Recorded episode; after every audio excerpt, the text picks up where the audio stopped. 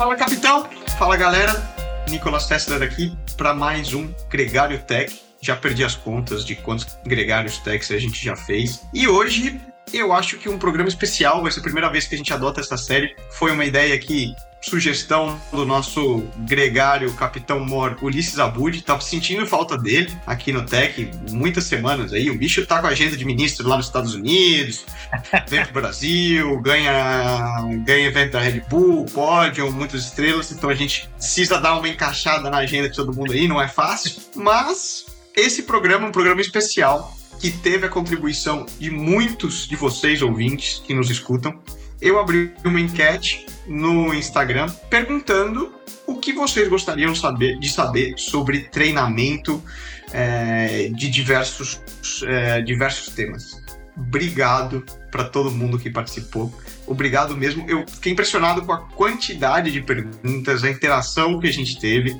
Realmente, isso para mim valeu, valeu o programa. Infelizmente, foram mais de 30 perguntas e temas muito legais. Obviamente, não vai dar para abordar todas as respostas, todas as perguntas aqui nesse programa, porque senão o Leandro me mata na hora da edição. A gente ia ficar aqui mais de três horas de podcast. Mas certamente já nos dá aí motivação para um quadro que repetiremos. Um gregário responde, um gregário tech responde. Dito isso, a ideia do Gregário Responde veio dele, Ulisses Abud está aqui. Vou, vou dar as boas-vindas para ele colocar um pouco a cara no vento e, e falar também. Fala, Nico! Fala, galera! Bom, brigadão estar tá aqui novamente, é sempre uma honra. Tava com saudade também. Programa incrível e nosso bate-papo faz muito, muita falta. E a gente acabou até compilando perguntas, né? Foram mais de 30, mas bastante pergunta do, sobre o mesmo tópico. Então a gente vai responder várias perguntas com um, um tópico apenas. Também me comprometo a responder uma a uma. É, quem não, não for respondido aqui diretamente, eu respondo lá pelo Instagram. E que vocês tiverem de dúvida, peço que também continuem mandando as perguntas é, para o Instagram do Gregário, para o Nico, para mim. E, bom, capitão, vamos com tudo aí que essa etapa promete. E depois eu quero saber de você aí que está escutando o que, o que você achou, se vocês querem que a gente continue com esse, com esse estilo de programa, né? Dito isso, as primeiras perguntas que, que eu selecionei aqui, que, por exemplo, o Glauco Menezes, o Max Madruga perguntaram, é relacionado ao treinamento para Bikers Masters acima dos 40. O que priorizar, né? Como treinar após os 40? Nossa, Nico, é uma excelente pergunta, é, é um excelente tema. E eu acho que muito, muito, muito dessa resposta ela não está relacionada ao treinamento em si, mas à nutrição, porque uma das coisas que mudam demais, né? Com o, é assim, enquanto os, os, os artigos científicos eles assim, se sabe que há uma redução da performance, uma, uma recuperação talvez mais lenta, mas ainda não se consegue, não, não se consegue quantificar essa recuperação mais lenta. É, então, assim, o que se tem hoje em dia é muito mais relacionado à percepção né, de, ó, eu estou envelhecendo, é, eu estou recuperando mais lento, eu não estou rendendo igual, é, é, mais uma percepção do que um dado é, né, mensurado. No entanto, no, no, no, no outro lado, sabe-se que tem muita é, perda de absorção de nutrientes é, com a idade. Então, a nutrição ela deve se mudar com uh, o envelhecimento, né? Eu acho que é muito mais do que o treinamento. O treinamento ele está mais relacionado a quanto você está recuperando. Então, a gente sabe, tem amador de 45 anos é, recuperando muito, com muito mais tempo e, e, acesso a muito mais tecnologia do que um profissional de 25 anos. Então, às vezes, quando você consegue mensurar a recuperação, poxa, o Master está recuperando muito mais rápido do que o, o de 25 anos. Mas, claro, no, na questão de treinamento, complementaria com: é, sabe-se que a, um dado que realmente sabe, a performance anaeróbica ou a performance de o, o peak power decai com a idade. E há uma, uma taxa para isso que é 8,1% por década que você perde performance anaeróbica. Então, se você está perdendo a performance anaeróbica, performance anaeróbica, ela é ligada com fibras musculares anaeróbicas, você deve, com o envelhecimento, ter uma adição de algo que complemente o treinamento do endurance, que é o quê? Treinamento anaeróbico, academia, treinamento de força, né? É, talvez essa seja a maior diferença para um de um master na condução de treinamento de um master para um, um, um sub-30, vai, que o sub-30 ele tem aquela explosão natural, ele tem uma testosterona ainda muito mais alta, é, que favorece, né, teoricamente, mais força. E à medida que você vai envelhecendo, você complementa, até para reestruturar o esqueleto, né, ajudar o envelhecimento sadio, é, complementa com treinamento, um cross-training na, no levantamento de peso, por exemplo. Sim, é algo que confesso que eu ainda não, não tenho uma experiência prática de chegar lá, mas já li muito a respeito.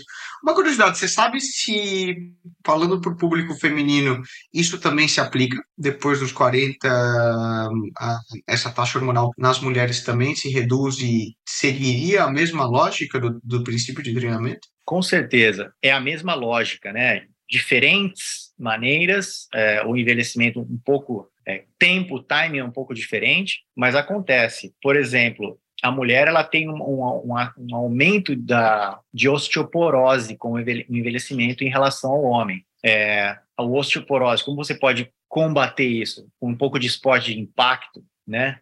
É, o levantamento de peso ajuda nisso também. E eu acho que onde, ele, onde ambos se convergem é no, é no levantamento de peso, é no treino de força, é, auxiliar ao treino de endurance. Sim, sim. E aí nós temos um programa só falando sobre musculação que a gente fez no, no Cycling, né? E foi inclusive um dos programas de maiores audiências do ano passado.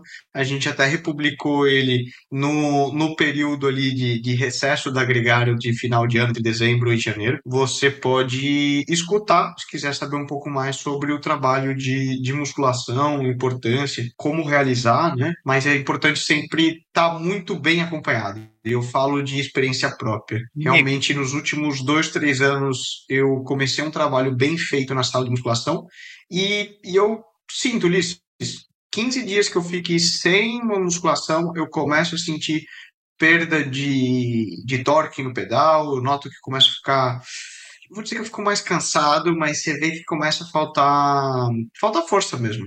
E Sim. eu sinto sinto falta, tanto no dia a dia como como em cima da bike. Sim. E, Nico, um, um, um, fenômeno muito interessante que é isso, às vezes a gente tende, tende a pensar, ah, poxa, eu estou fazendo 40 anos, eu vou perder desempenho. Uma parte muito grande da, da, da sensação de perda de desempenho ou de recuperação inadequada, ela vem da, da falta de sono. E sim, a gente, a gente dorme menos com o aumento da idade, né? Isso é um, é um fator crucial, que no, a gente cai naquele mesmo ponto, recuperação, né? Não é quanto você treina, é quanto você recupera. É a falta de sono, mas você tem o outro lado, que eu, acontece, aconteceu com atletas que eu, que eu trabalho, que é, é uma melhora de rendimento depois dos 60 em relação aos, aos 50. E aí você vai entender o porquê. Porque a pessoa se aposentou. Se aposentando, ele passa a ter menos estresse do trabalho. Ao esporte. Sim, menos, menos estresse do trabalho e muito mais tempo para recuperar. E aí você vê uma, a curva de performance voltando a subir.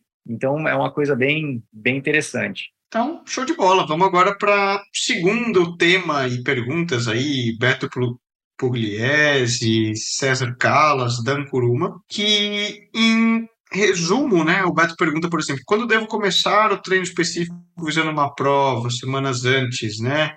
É, semana de prova, como administrar a recuperação sem perda de desempenho. Basicamente, falar sobre polimento, né? Como ajustar esses finalmente para você chegar bem na prova. Tema, confesso, um programa que a gente ainda não produziu, mas daria um excelente tech aprofundando, aprofundando mais, né? Vamos dar uma abordagem aqui rápida, mas certamente depois vai render muito pano para manga essa, esse tema aqui, tá anotado, viu? Sim, dá. Esse é um, dá um, um programa ou mais, né? Só, só desse, só desse assunto. Eu acho que a gente volta de novo naquilo da a individualidade, né? É por quê e para quê. Então, é, você está pulindo para uma para fazer 4 quilômetros no velódromo ou você está pulindo para fazer um watch route, uma prova de etapas de sete dias? Via de regra é quanto maior o seu volume de treinamento, né, o seu e aí eu considero o volume fazendo né, tudo de maneira apropriada, um volume, com a quantidade certa de intensidade, não apenas ficar girando, girando, girando, mas quanto maior o volume, quanto maior o estresse de treinamento, quanto maior, quanto maior o CTL né, acumulado, maior o período de polimento. Quanto menor o estresse, quanto menor o volume, menor a necessidade, não a necessidade, mas menor, menor é o período de polimento. Então, em números, vamos dizer que um polimento padrão de um atleta que treina aí 15 a 20 horas por semana seja duas semanas, 10 a 15 dias. E o polimento, ele, o que, que é? é? Nada mais é do que você reduzir o volume médio do treinamento daquele atleta e mantendo certa intensidade, né?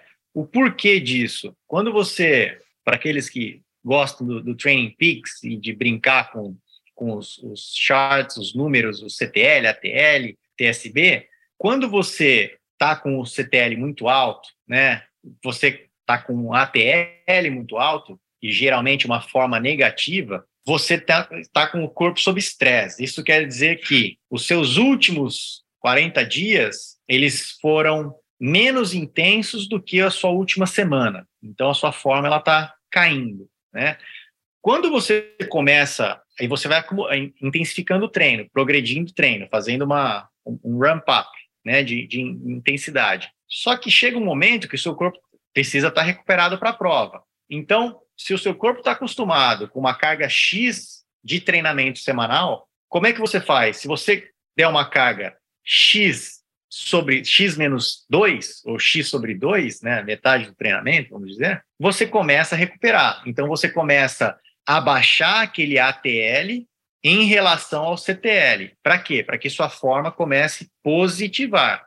Às vezes, não nesse, aí é depende do polimento. Sua forma vai estar tá positiva, ou vai estar tá menos 5, ou vai estar tá em zero, isso depende da prova, depende do atleta. Mas, em geral, é você baixar aquele estresse agudo, né, em relação ao seu estresse crônico, que é o em termos práticos é, bom, a minha carcaça, né, está maior do que a semana atual de treinos. Isso quer dizer que eu vou chegar na prova descansado. Eu confesso que é uma arte difícil de ajustar. Bem, e talvez seja o touch dos melhores nadadores do mundo, né, Ulisses?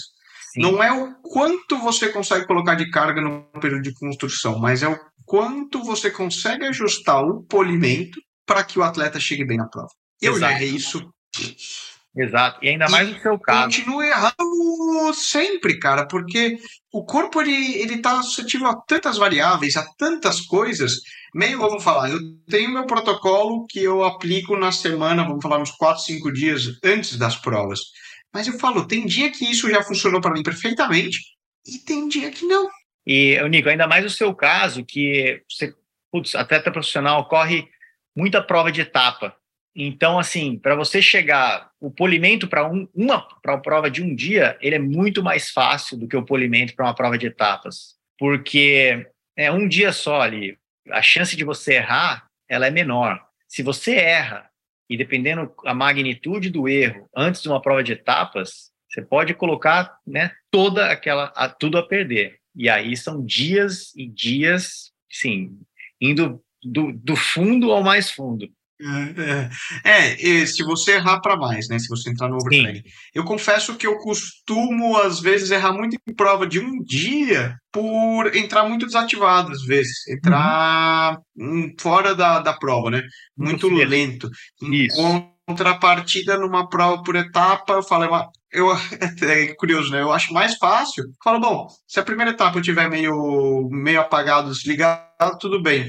Ela já vai servir como como ativação. Mas é tem muito tema, né? Dá para dá a gente ficar aqui falando sobre diferentes métodos e tudo. Sim. Fica anotado um programa que a gente vai, vai ter que fazer, cara. É, acho que é muito curioso e entrar em, em detalhe mesmo, né? Ah, na parte fisiológica, o polimento, ele nada mais é do que você recuperar a musculatura e preencher os estoques de glicogênio.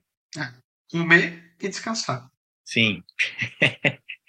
é, mas muito bom. Vamos passar para outra pergunta para dar sequência. O Gu Alves Lopes ele pergunta: por que treinar baixa intensidade se na prova andamos o tempo todo em alta intensidade? Essa é muito boa. Né?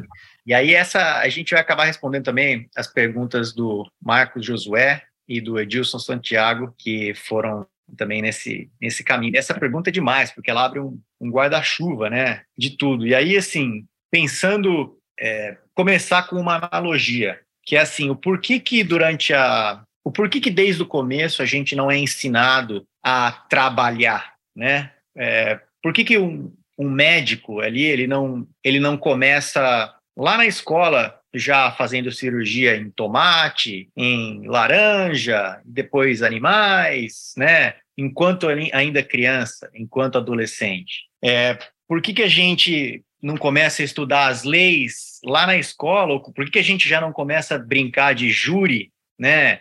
Para aqueles que vão, vão se formar, vão prestar magistratura ou como formar advogado, né? Por que, que não começam já a brincar né, de tribunal? Eu acho que é porque a gente está. O treinamento nada mais é que o aprendizado do corpo, ou onde o corpo vai assimilar, né, ou vai entender aquilo que ele está aprendendo e para um dia ser colocado em prática, que é na prova. Na maneira técnica de, de, explicar isso, é simplesmente, voltando naquele ponto, é porque você não consegue recuperar se você treinar como você corre. E se você não consegue recuperar, você não vai conseguir gerar adaptação e você não vai conseguir evoluir. A prova disso é, e muita gente vai identificar um amigo, é, né, os grupos, grupos de algumas cidades, alguma coisa que acontece, é o pessoal que só vai, só vive treinando em rachão. Eles vão lá, eles fazem um rachão na terça, um rachão na quinta, um rachão no fim de semana. O pessoal, ele tá, eles estão sempre andando bem mas eles nunca estão evoluindo. Isso porque eles vão lá, treinam pra caramba num dia, treinam pra caramba no outro dia, como se fosse prova. O corpo ele não, ele não tem aquilo de estresse sobre estresse, né, na quantidade adequada. Ou o cara vai lá, se, se o estresse não é planejado, ele vai machucar de um tanto o seu corpo, que se você não tirar uma semana de recuperação, o seu corpo vai vai tirar e aí a pessoa vai ficar doente, ela vai ter uma lesão, o que vai impedir a sua evolução. Então, assim, eu acho que, em termos gerais, essa pergunta também dá um, um episódio inteiro. Em termos gerais, é porque você não consegue recuperar na taxa correta é, para a intensidade de uma prova. Eu, eu sigo, Ulisses, tem um cara muito, um treinador australiano muito bom, chama Alan Cousins ele no Twitter, cara, é muito ativo, e se você for até a teoria de vários fisiólogos, é, fisiologistas, né? No caso, em Igor Samilian, tem muita gente que bate na questão da importância da base aeróbica, né? Uhum. E a base aeróbica, né? Z1, Z2, é baixa intensidade. É, é o passinho da vovozinha que gradativamente você vai aumentando. O que eles batem muito na teoria, né, e que eu sinto na prática, que quanto maior for tua base aeróbica, você está aumentando tua capacidade de recuperação. Sim. Né? Vamos falar, você passa a treinar teu corpo para cada vez conseguir volumes maiores de treinamento e, e recuperar cada vez mais rápido dessas altas intensidades da mesma maneira e Exatamente. que você comentou. E, e só que para isso você precisa andar devagar. Exatamente. Porque ninguém é capaz de o tempo todo estar tá ali é, em altíssima intensidade, na intensidade de prova. Por quê? Isso gera um estresse muito grande no corpo, que é, vamos dizer, uma capacidade finita. Cedo ou tarde, teu corpo vai, vai pedir para parar, vai entrar em overtraining e, e diversos outros caminhos, né? Sim, um motor, de um, um, carro de Fórmula 1 que tem o seu motor recém-colocado, por que, que ele já não sai na intensidade de prova, se ele vai usar aquele motor numa prova? Porque ele precisa amaciar o motor, senão o motor vai estourar de cara, ou não vai durar o que tem que durar. E, e você sente na prática. Eu vejo que, com o passar dos anos, cada vez o corpo é capaz de aguentar um volume maior de treinamento. É, tanto de, de alta intensidade, como de volume de horas em geral. Sim. Muito bom. E, bom, do meu lado, essas foram as principais perguntas. Você tem alguma coisa que você gostaria, alguma outra? Tem uma muito legal, é, da Aline Simões, que ela fala sobre o desaquecimento. Ela pergunta sobre o desaquecimento. Qual o tempo do desaquecimento? A Aline é atleta de mountain bike profissional também. Né? Exato, atleta de mountain bike profissional da minha cidade, São José do Rio Preto. E, e é uma pergunta muito interessante, que é, ela até brinca, qual o mínimo que eu posso fazer? Para isso, eu tocaria assim, para entender o, o, desaquecimento ou o cool down, a gente precisa entender o, o aquecimento, né, o warm-up. Então, para que, que a gente faz o warm-up? E, e é igual né, um, um motor, é, é igual um motor. Por que, que você, se você pensar no motor, num bloco do motor, que é de metal, o que, que acontece você já sair de cara, né, mandando o pé no acelerador? Você tem um aumento de temperatura muito grande na câmara de combustão, muito repentino. E aquele motor, ele estava frio. Então, numa dessas, você pode trincar o metal. Você pode né, trin trincar o metal, e aí você estoura aquele motor. Então, o principal aumento para a gente, o principal é, o principal objetivo do warm-up para a gente é aumentar a temperatura do core, é aumentar a temperatura da musculatura. E aí tem um estudo muito interessante mostrando que é, o mecanismo, eu falo depois, mas um grau Celsius, um Celsius é igual a 5, ele pode ir de 2 a 5% de aumento na performance muscular. Então, para cada grau Celsius, você tem um aumento de até 5% na performance. Isso daí se dá pela vasodilatação. É... Caso grau Celsius de temperatura corporal, né? Vamos pensar. Se temperatura com um termômetro. Isso, de é, do corpo. Na boca enquanto você vai treinar e ver o, o temperatura, temperatura, do teu corpo. Do corpo. Isso. Uhum. E aí, você, e claro, aí, por, por esse mecanismo da, da vasodilatação, você também aumenta a entrega de oxigênio na musculatura. É, e quando ocorre a vasodilatação, você tem um menor estresse cardíaco. Então, que é um, e assim, você às vezes, às vezes você pode evitar um, um, um ataque cardíaco é, por conta de um warm-up, entendeu? Claro, um ataque cardíaco não vai ser causado por um warm-up ou não, mas uma pessoa que tem uma doença pré-existente e não faz um warm-up pode ser um dos fatores que fazem o barril transbordar. E aí tem uma relação direta de aumento de temperatura com glicólise que é a quebra da glicose.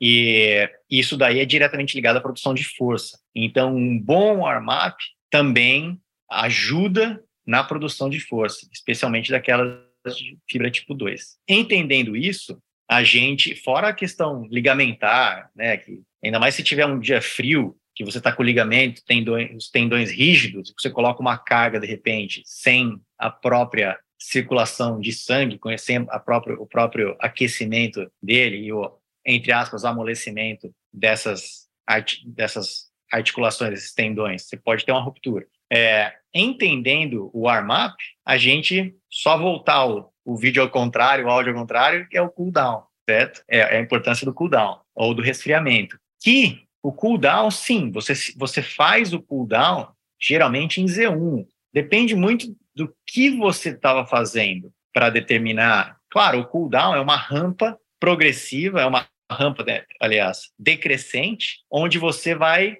resfriar o seu corpo. Aquela, aquela temperatura do core que subiu no aquecimento e se manteve alta durante ah, o esforço físico, ela precisa baixar, precisa resfriar para que o corpo inicie os mecanismos de relaxamento, de recuperação. É, e é para isso que serve o cooldown, essencialmente para agilizar a sua recuperação muscular, fazendo uma, uma varredura né, dos metabólitos, tudo que foi produzido, que está ali na musculatura. Mas ele... aí, se, se é simplesmente por reduzir o lixo, não faz mais sentido simplesmente eu paro, o corpo entra no gelo. E trabalhar e reduz a temperatura. Isso, e aí, aí que está. A gente também você vai ter uma, re, uma redução muito repentina da temperatura. Fala, não, eu pulo numa banheira de gelo o que também não é bom, né? Assim como não é bom, que aí seria o equivalente cortar o aquecimento e dar posição né, de relaxamento intensidade de prova. É o equivalente a você estar na intensidade de prova e fazer o, resfri o resfriamento completo. Então a gente precisa passar pelas etapas uhum. de resfriamento. Então vamos dizer, a gente está andando em Z5. Você vai fazer o cooldown, você passa primeiro para Z2. vamos, vamos, vamos usar um exemplo mais concreto. Por exemplo, a Aline está lá numa prova de cross country, uma hora e vinte, paulada em cima de paulada, paulada, termina sprintando lá pela, pela vitória. Passou a linha, vum, no máximo, sprintando, para cair para o lado. Ah, não quer continuar na pista? O, o, protocolo ideal coloca, vai no trainer, coloca a bicicleta no trainer e, e desaquece né? por 15 a 20 minutos em Z1. Em Z1. Por que o Z1?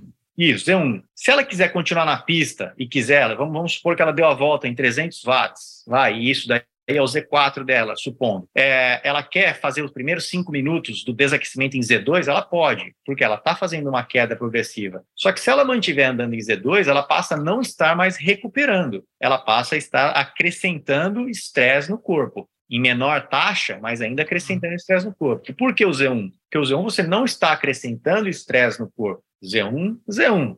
Não está acrescentando estresse no corpo. Você está iniciando uma recuperação ativa. Também não há por que, ao meu ver, fazer uma recuperação ativa de 60 minutos. Ou as pessoas falam, ah, eu saí, ah, fiz um treino hoje em Z1, 90 minutos em Z1, ou 120, duas horas em Z1. Não, peraí, a partir daí você não, já não está mais recuperando. Você está acrescentando estresse, uma taxa baixa, mas acrescentando estresse, expondo ao sol, né, entre outros. Então, eu acho assim, o desaquecimento, ele deve ser, eu diria, de desaquecimento ideal, até 20 minutos, de 15 a 20 minutos, 15 a 20 minutos. E o seu corpo fala, né? Você vai sentir, bom, meu batimento cardíaco voltou ao normal, mesmo que você que seja depois de uma prova de seis horas, que o batimento não vai voltar ao que estava na largada, mas você sabe quando o batimento já voltou, já parou de baixar, é, minha respiração está normal, não estou respirando só pelo nariz, é, a temperatura, você sente que a temperatura já não está, parei de suar, né? São indicadores de que você já conseguiu arrefecer o seu corpo. Ali é super importante, né? Principalmente se você está fazendo uma prova por etapas. Aí eu trago um pouco mais, tirando do universo do mountain bike da Aline e trazendo para o universo aí de quem está fazendo uma Brasil Ride, de quem vai fazer um outro route, ou para mim, por exemplo, como você mencionou, né, muitas provas por etapas, porque você já acelera a recuperação para o dia seguinte. E essa remoção de, de lixos metabólicos aí, como você queira, como você queira chamar, né? E, você sente na pele. Aquele dia que você termina, está cansado, preguiçoso. Ó, eu vou te falar, é raro, mas acontece muito no mundo do ciclismo profissional. Você termina aquela etapa quebrada, você é o último que você quer continuar andando de bicicleta. Você fala, ah, não vou fazer nada. No dia seguinte você sai nossa senhora, dói tudo, parece que tá tudo enferrujado, tem lixa entre a pele e o músculo, até se aquecer você paga o preço. E às vezes você fazer um bom aquecimento no dia anterior são aqueles pequenos detalhes que vão somando e Exato. fazem diferença. Nutrição, desaquecimento, recuperação, volta toda a vertente lá, né, do início do programa da pergunta do Master. Qual que é a diferença? Recuperar melhor. Sim. Esses detalhes são profissionalismo. Esses detalhes são o que fazem você recuperar melhor. Um exemplo, Nico, que todo ano acontece, talvez bastante gente não saiba, aquele jogo, por exemplo, nas grandes voltas, né? Aquele jogo, por exemplo, um ciclista pegou a camisa amarela no tour no começo. Há muita estratégia em torno disso para que esse ciclista de repente se livre dessa camisa amarela justamente porque o camisa amarela ele tem sempre uma rotina após as etapas muito mais ocupada. Ele tem que dar entrevista, ele, ele precisa ficar lá, é, tem os controles todos antidopagem, então ele fica muito mais tempo ali sem recuperar, e isso daí acaba custando. Então, eles mesmos, né, você pode comprovar melhor aí é, o quanto isso é, é estratégico. E é verdade, isso é horas de recuperação, minutos, né? Que ao longo de muitas semanas vão, vão fazendo a diferença.